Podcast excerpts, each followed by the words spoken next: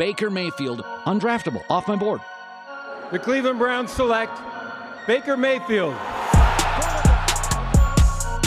a beautiful throw by the Baker. Big Jam! Oscarabusa, baby!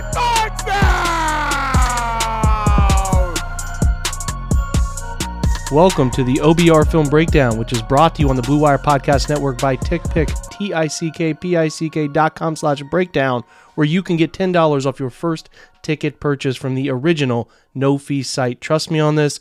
Go to the website, use that backslash breakdown, and you will not be disappointed. One of the best ticket sites on the market. Just trust me on this. Use that slash breakdown. Go there through your web browser. Take advantage of the great prices at tickpick.com. So, a couple things before we get started um, about the defense. I want to make reference to, which was a pretty popular thing going around uh, uh about the Browns' uh, situation with their uh, with with players and rivalries and uh, wanting certain guys to uh, take things more serious and and not, you know, kind of like there's this belief out there that you should the players on the and the organization should hate rivals or not do things when uh, you know not not do a Halloween party after a game they lost. I just kind of need to remind folks that your perception of the rivalry or your hatred of the Steelers, the Ravens, or whoever is not the same as modern day football players. A reminder that most of you who listen to this podcast are over the age of people playing in the NFL. The 20 to 30 age range is the NFL. Very popular, very dense in that like 22 to 27, 28 range. These are different types of young athletes than you were back in the day. Back in the day, you used to probably hate your crosstown rival or whatever. I mean, I was playing high school athletics from the 0 4 to 07 range, and we didn't have any contact or any means of communication with crosstown rivals, and we hated them by by sheer force of we were just supposed to hate them. And you know, I, I think that once I actually got to know those guys, whether through joining up through like a Legion baseball or whatever, actually pretty cool guys. And if I would have communicated with them you know, before the, the the the rivalries and hatred that was ingrained in us before then, probably wouldn't have had the same feelings about them. Probably would have felt a little less animosity. I don't know, but I think that's something that social media has opened up the floodgates with is like people getting to know people whether through whatever app or whatever lines of communication are readily available through cell phones these days. And there's just less like I hate that rival or that team or that player because of it. You got to remember the NFL, these are the one percenters. These guys know each other through college or alumni. They are in the same recruiting circles because they're getting recruited by a lot of the same colleges. They know each other through combine uh, circles, going through you know high school to college combines or NFL.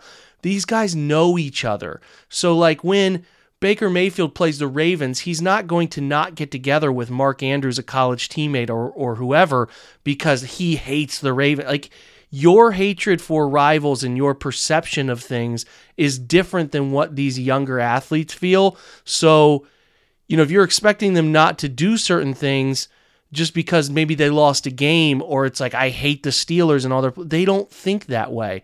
Not only because it's silly to think that people you know this is their job and they can't associate with other players or player they want to win. They're going out there and competing but there's not a hatred the same way you have a hatred for certain teams or certain players or whatever. These guys view this as a fraternity. And it's gotten worse air quotes there worse since this introduction of social media and, and all of those it's it's it's way less severe than it used to be. There used to be real NFL hatred player to player back before these guys started to know each other really well. Now it's as easy as picking up a cell phone and texting or calling or hitting up somebody on social, and you just get to know each other in a different way. So there's less. The way you view it from your experience is different than what these guys feel. So I kind of wanted to reiterate that when you think about, you know, these guys, they don't take it as serious. Well, it's just different than it's ever been. And it's just their experience of knowing each other is is less animosity or less rivalry. It's the rivalries the fans more so than anything else. Sometimes there's little quotes that are provided or something like that that'll perk up a team or player specifically, but it's just a reminder about that. Also a reminder that in social about the the blame for losses, you don't have to strawman this thing.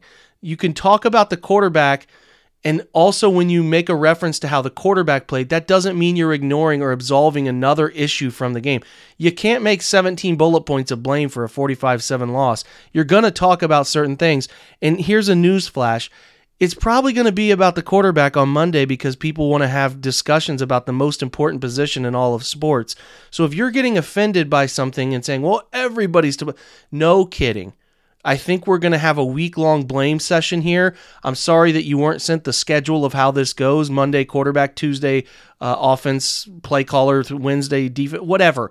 Talk about this later with our guest, but like, they're gonna, you're gonna, the blame goes around. Everyone watched the game. Everyone knows they were all miserable everywhere, but it doesn't mean, you know, you, you, you have to jump into every statement about Baker Mayfield and say, well, the defense is to blame. He didn't give up 45 we get it, man. We totally get it. We understand. We watched the same game you did, and we totally understand that there was a, cum- a cumulative effort in order to lose that game the way they lost that game. So um, let's talk about the game specifically, real quick. Uh, the, the, Browns played uh, a significant number of base in this game 26 base snaps uh, to 26 nickel snaps so pretty similar the number of dime snaps keeps going down i'm not entirely sure what's up with that but that is uh, that is definitely a trend. Now the Patriots play a ton of 12 personnel, so the the higher number of base uh, obviously makes a lot of sense to me. But uh, you know the dime stuff where they thought they'd get creative with these defensive backs is not is not something we continue to see happening. Um, as far as coverage, high volume of cover three, continuing to shed cover four. They got into the teens again in cover one, so man, but the cover four stuff was down to like 10 snaps only seven blitzes in this game, and Mac Jones hurt the blitz when he faced it, five of seven, 66 and a touchdown. So we're going to talk with Cory Kinnan, our guest here, in just a minute about the issues with this defense collectively, the yo-yoing going on, I call it, or the up and down roller coaster of week to week, or these segments of the season where they've given up blowouts, and how it just doesn't make sense, really.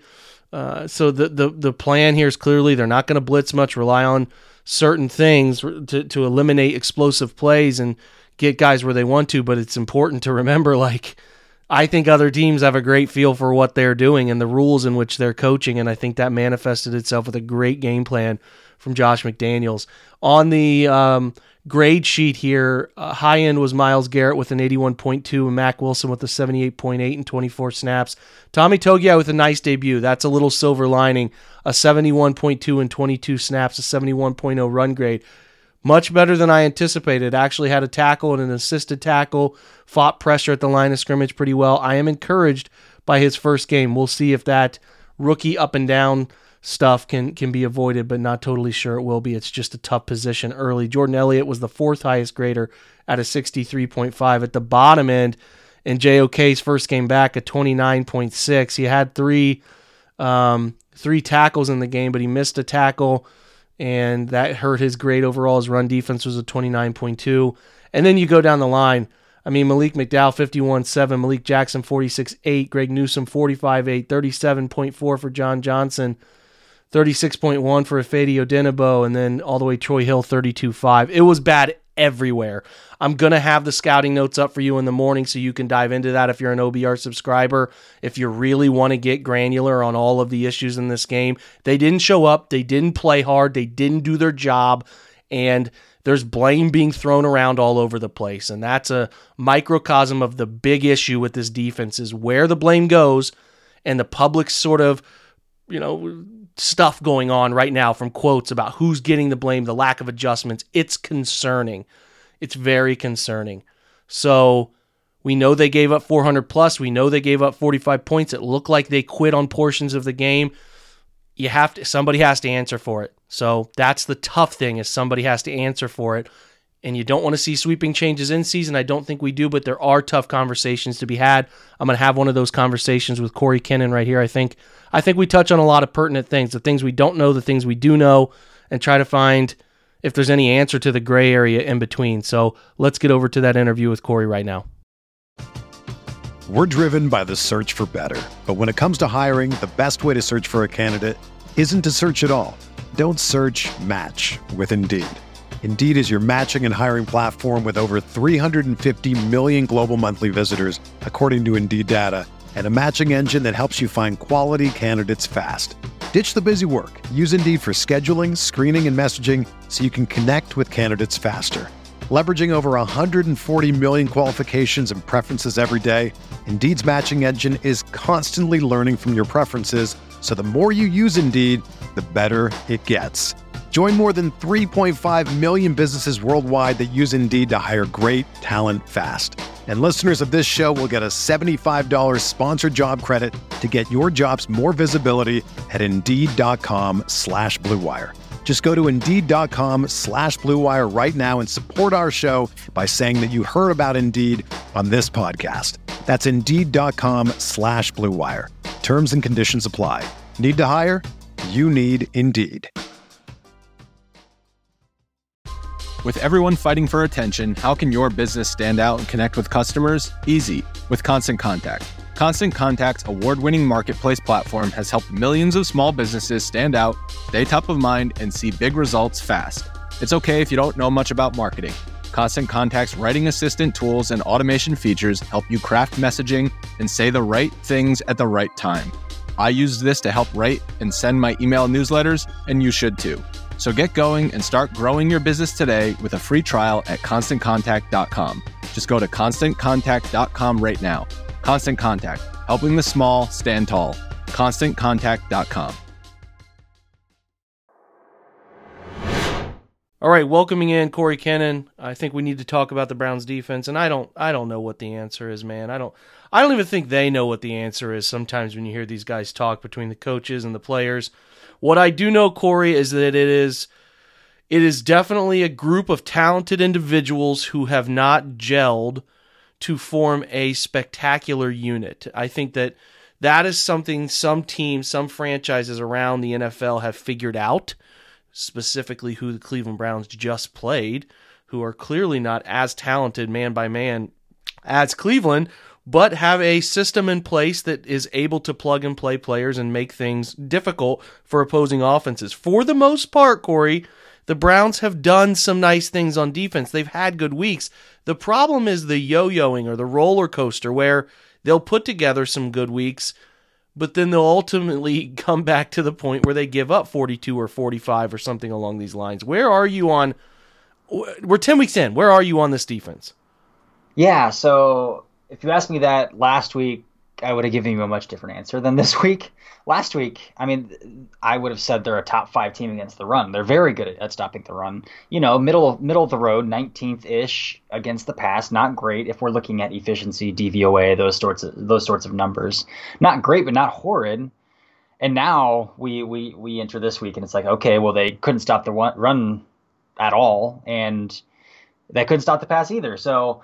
Uh, it's a, it's whiplash is kind of where I'm at. Like, I, I just don't know how you can go one week to to bullying one of the better wide receiver units in the league in Ja'Marr Chase, Tee Higgins, Tyler Boyd to getting beat up by Mac Jones and Nelson Agholor and Jakobi Meyers and Kendrick Bourne. It just it doesn't make sense to me. So uh, it, it's like a puzzle that I'm building, but like it's missing a piece. Like the piece just like it's out of the box somewhere. The challenge, the yeah. challenge, yeah, like the challenge is finding the missing piece. So, do you think? Okay, it's not a secret the Browns don't play an aggressive form of defense. They're not going to be in your face all the time. They're not going to blitz all the time. They only blitz seven times again in this game, the same number as last week. Like, is it a passive approach that leads to passive play? And I'm not trying to like force feed you an answer here. I'm just talking out loud. Like I don't know. I don't know. D- d- does that make sense? Like in a passive yeah. approach where they try to funnel everything, and I get it. They're trying to limit explosives, so on and so forth. Has that led to guys feeling less um, responsible for the like? I don't know. When you put more on a player, they start to feel like like they're responsible for the defense and their part, their job, their role. The way the Browns try to just funnel things and keep things in front of them, it's almost like the approach lends itself to passive play at times. And I think that I do see that, but I don't know if they could still be going about it the right way. You know what I mean? I'm just like, do you have a, a problem with the structure, the basic philosophy of what Woods does, which is eliminating those explosives and letting your pass rush get after the quarterback, so on and so forth? Because it's a different approach than if you look at Miami or you look at New England or you look at Baltimore. It's different. It is definitely the the general core philosophy is different.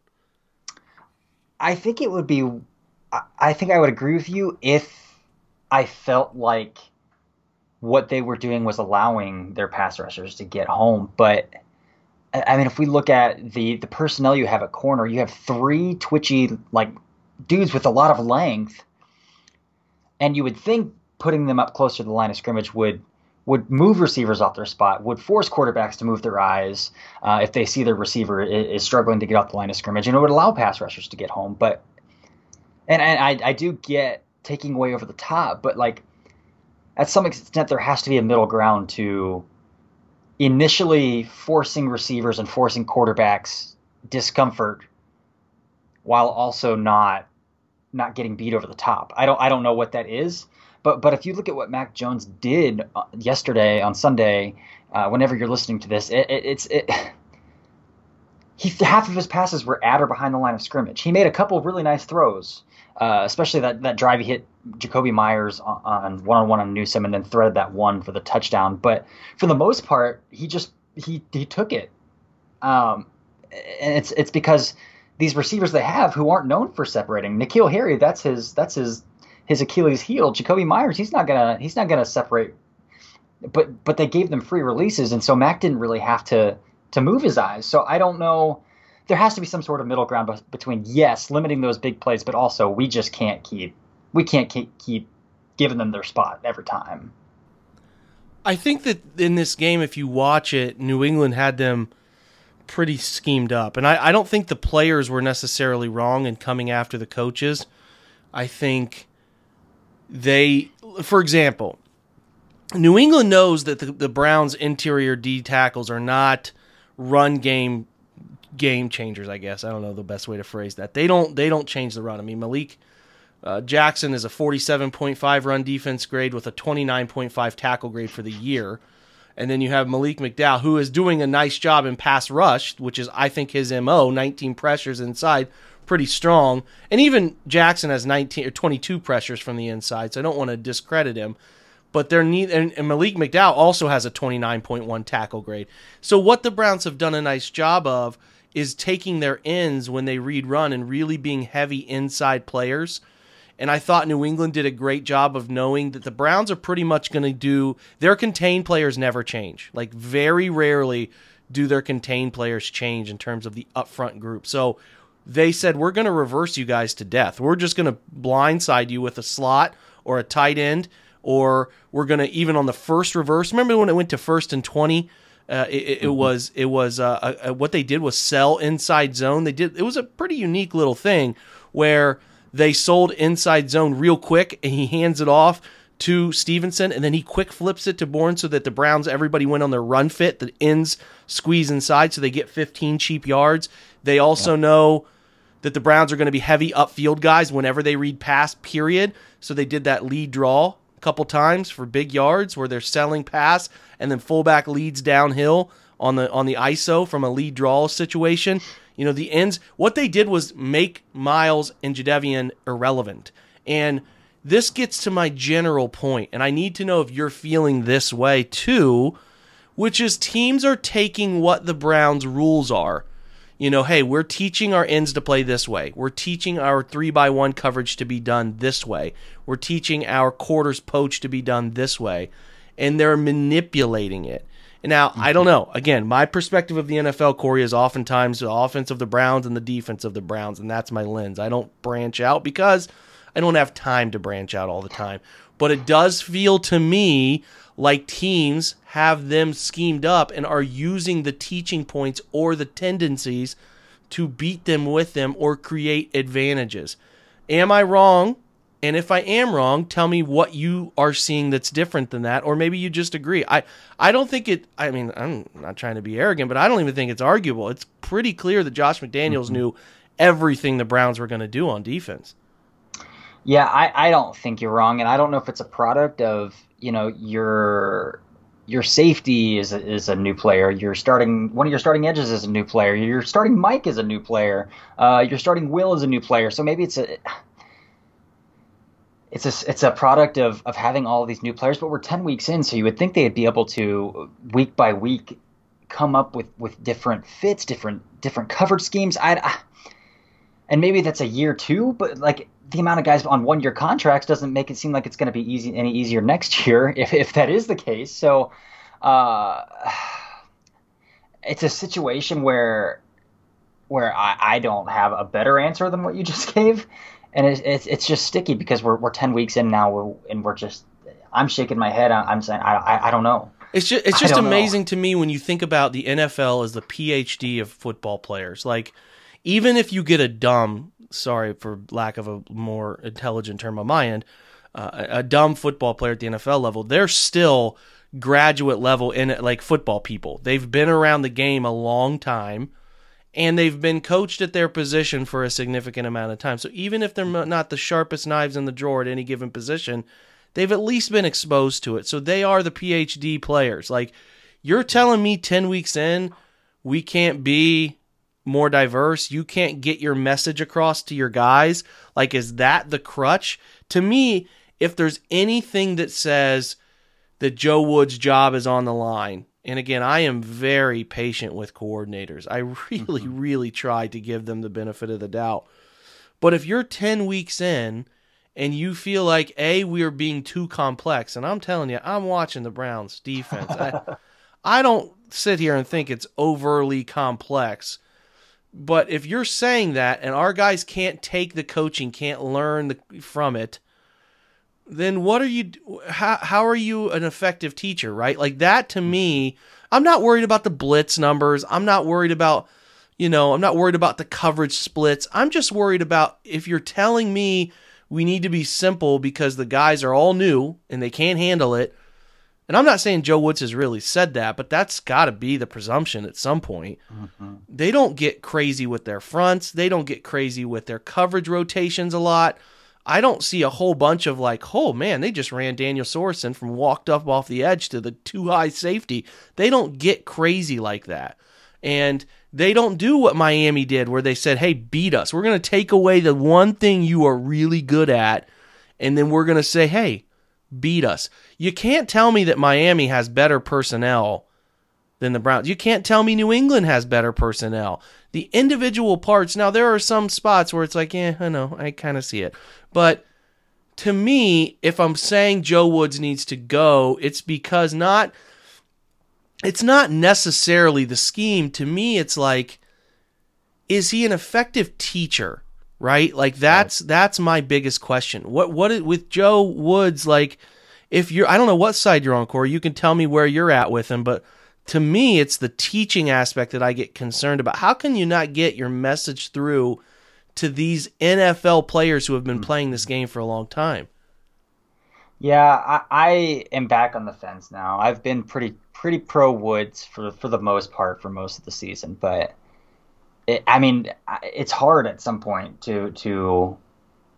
I mean, it's similar to the, the, the people who are like very pro Mayfield. At some point, it just becomes too hard to say, you know what, I'm going to stick it out with this guy.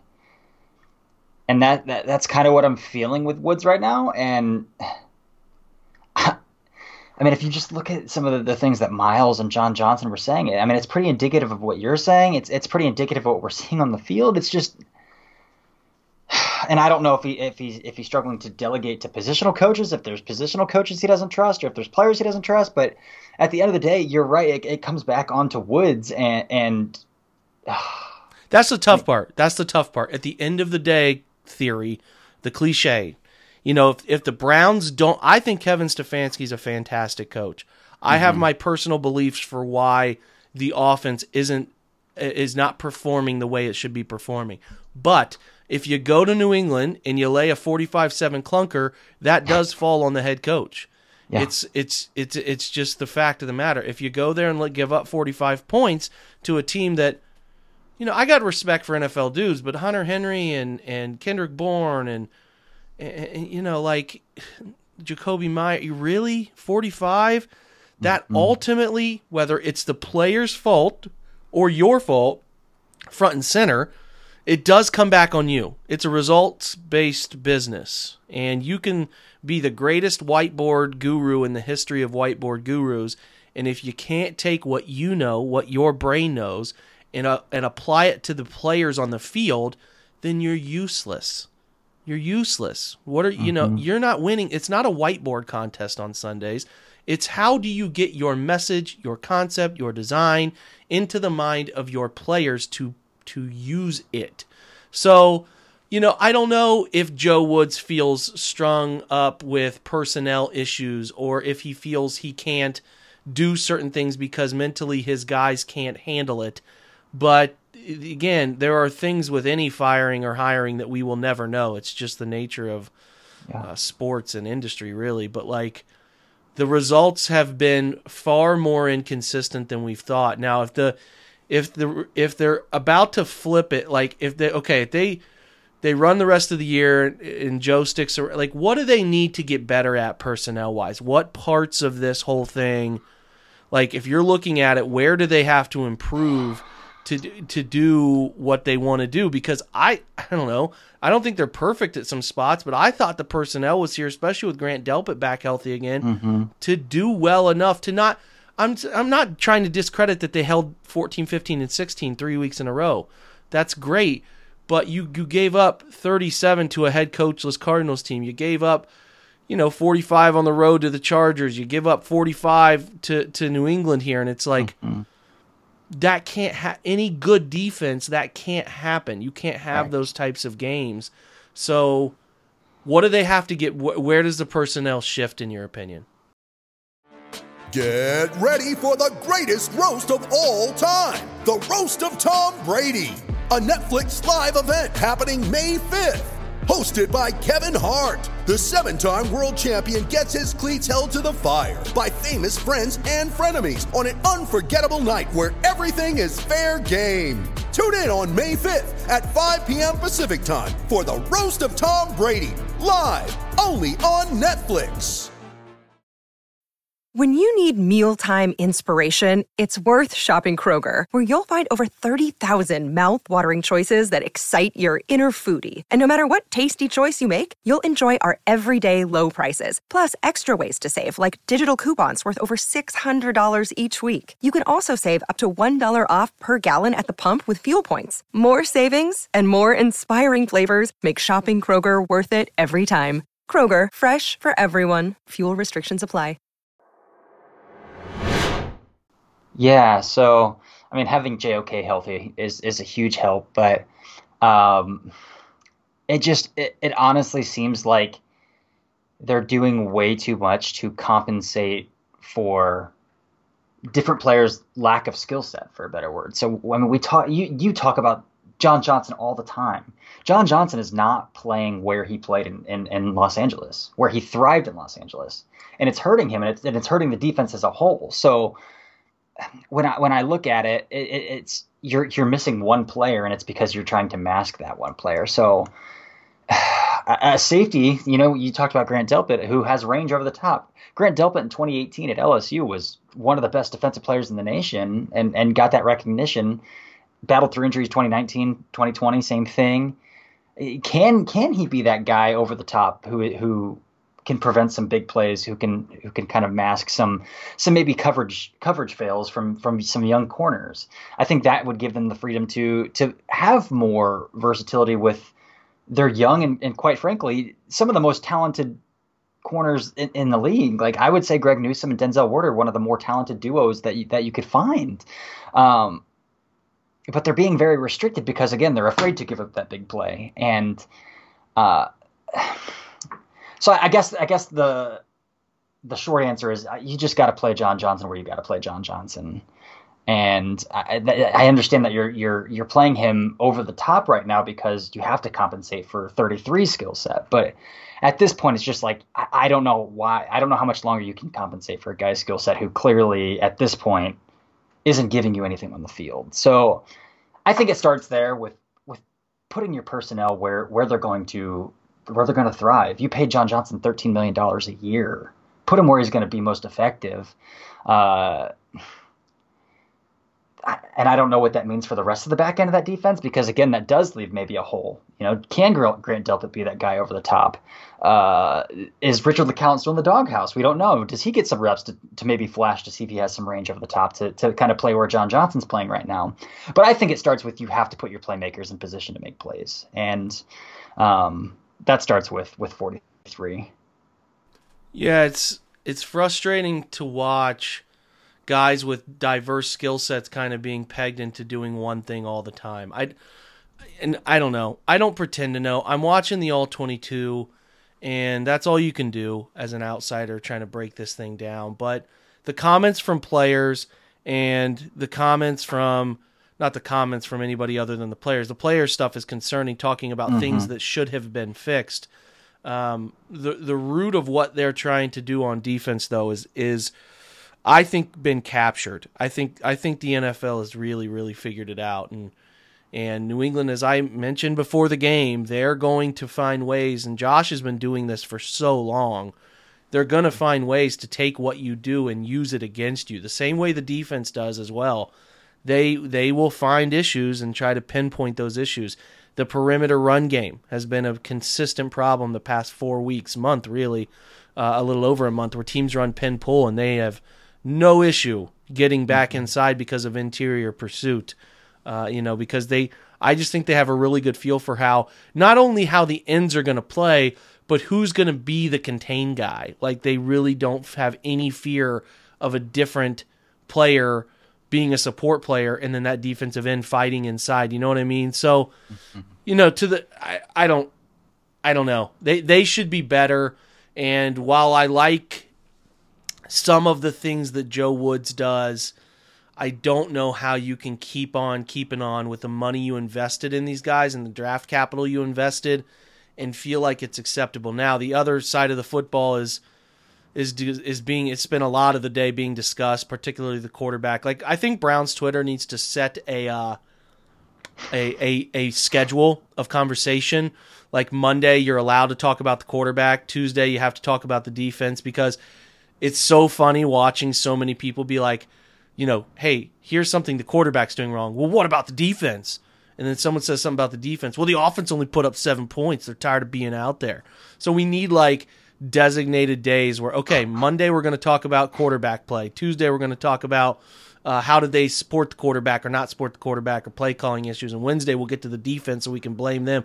It's just so funny watching people just kind of bicker back and forth on yeah, hey man, I can make a comment about somebody being bad while also knowing and having said that these other people were also really bad in this game. You know, like it's it's a nightmare out here, man. But um yeah.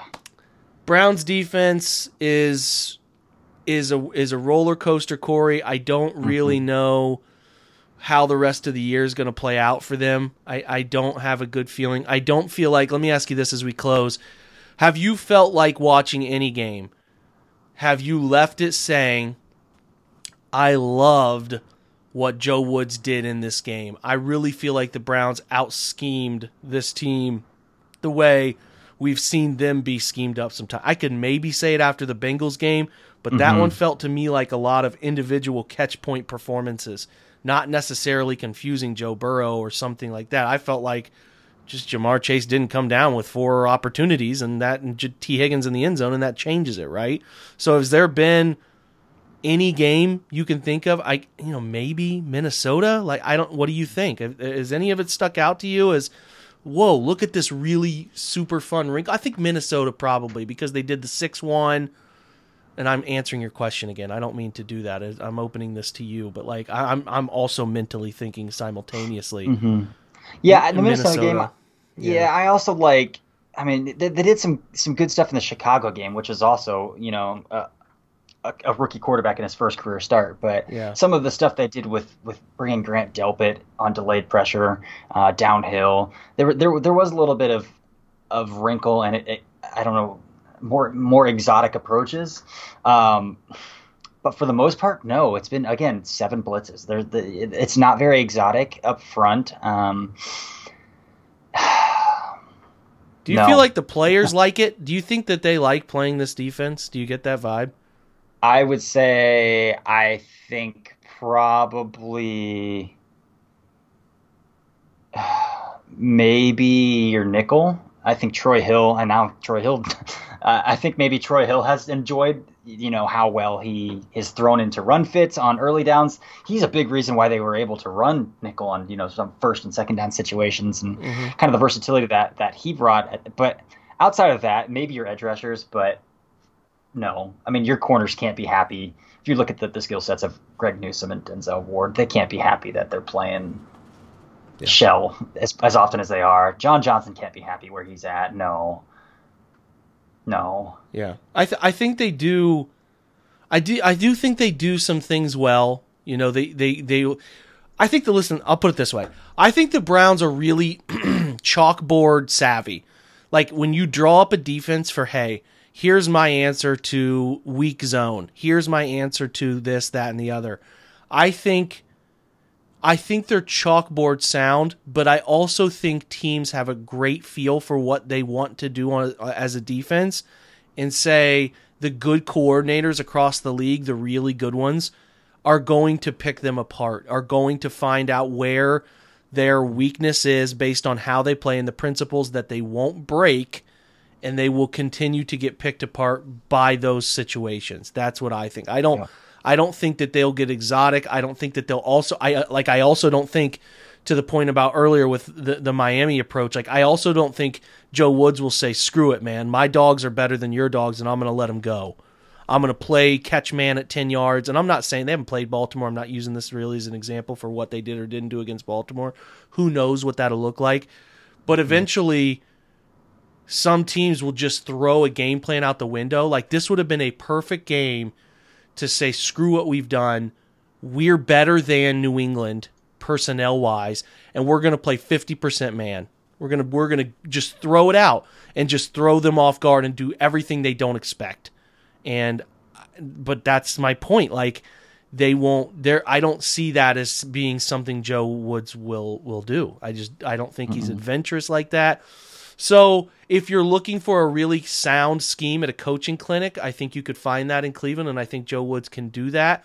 But uh, you know, I don't. I just don't think that they're ever going to be like where an NFL national writer is like, look at these crazy things the Browns did on defense to take away this team's whatever, whatever. So that is the sort of situation now. I guess the question is, is this is the last one, and we'll let you go, Cory. Is do you think Joe Woods? I don't think he gets fired in season. I just don't think that's going to be their approach ever. Uh, but do you think he lasts the season at the rate he's going, or do you think they turn it around and he does figure it out and figures out a way to get a third year? Uh, at this rate, no. Um, we've mentioned a lot of things, but the one thing we haven't mentioned is his. It seems unwillingness to make an in-game adjustment as well. So Yeah. he'll get picked apart at one thing and just run it right back. Um, and that's not gonna that's not gonna fly. Yeah. And that speaks So loudly. When Myles says that, when like, Myles hey, says yes, exactly. It's it's crazy. So at this current rate, uh, it's it's hard. To, I mean, it, it's hard to say. I mean, it's kind of like again Baker Mayfield. He'll go out and he'll light a game up and then play like crap a game and then light a game up and it's it's kind of the same cycle with with Woods and and defensive performances. You look and you say, "Oh, 16 points, that's really good." Yeah, 300 yards passing, but okay. Uh, but so no, I mean that's a long way of saying no yeah. at this current rate. Yeah. I don't um I don't feel particularly good about it. If they go to the place I fear they're destined to go, which is a 9 and 8 ish finish outside looking in, uh I, I someone's going to have to pay for that and it's probably not going to be your head coach play caller. It's going to be how do we get the defense on track to be a better sum than what the individual, you know, uh, the the same sum that the individual parts are because there's talent there. you know they could crutch on the no talent in important positions last year, but they can they can't do that this year. So I don't know, folks. Cory and I are perplexed. We don't totally have all the answers, but there are questions being asked by important people and comments that speak largely from players. And it is not, even when they've been good, it's not always been fun, right? Like that's the big thing. Even like when they've held teams to 14, 15, 16 before, it has not always been it's not always been fun. So, I don't know. We'll keep keep on keeping on. Hopefully they figure some things out and and Joe Woods can try to salvage what has been uh, far under the expectation for what this defense could be. Uh, but you know, this is again isolated defense. We'll get to offense tomorrow, where there is a whole bunch of stuff wrong. But uh, Cory and I tried to lay that out for you what the defense's issue is as best we could, and and kudos to New England. They they they schemed up things perfectly, and it is why I believe Josh McDaniels is is destined to be a great OC his whole career, and that's perfect for him. Like part of the, being successful in the NFL for a long time is self evaluation. What do I do well? What do I not do well? And he's a he's a dang good OC. I just don't know that he'll ever be a good head coach, but he can really scheme you up when given the opportunity. So Cory, thanks for joining, man. Appreciate your insights. Tell everybody where they can find you real quick before you go. Yeah, so I, I mean, I am still with uh, SI Browns Digest, uh, which is where I did the majority of my writing. I've also started writing for Stats Perform as well, which is a new site that I've started writing for. So uh, those are the two main places. Uh, I also have a podcast, Nothing Rhymes with Orange, as well. So. All right, man. Appreciate your time, Cory. Make sure you check out his stuff. He's one of the best doing it, and we appreciate you, man. Absolutely, Jake. Anytime you need me. All right, guys, thanks for joining us today. Thanks to Cory for his time. Appreciate you guys supporting, even through the rough and ugly times that can happen for this franchise, such as that loss to New England, where it does feel I had to put out a tweet, man, when you lose 45 7 in that fashion. Like, what year is this? It is a inconsistent football team in a weird season, and um, much like you, I'm searching for answers. I have to think about this team all the time. I have to think about how they get better, where they go, what the future looks like. And I'm just, I'm perplexed and I'm mentally worn down about them uh, t- t- the same way I'm sure you feel too, where you don't know what to expect on Sundays. Is it a good team? Is it a bad team?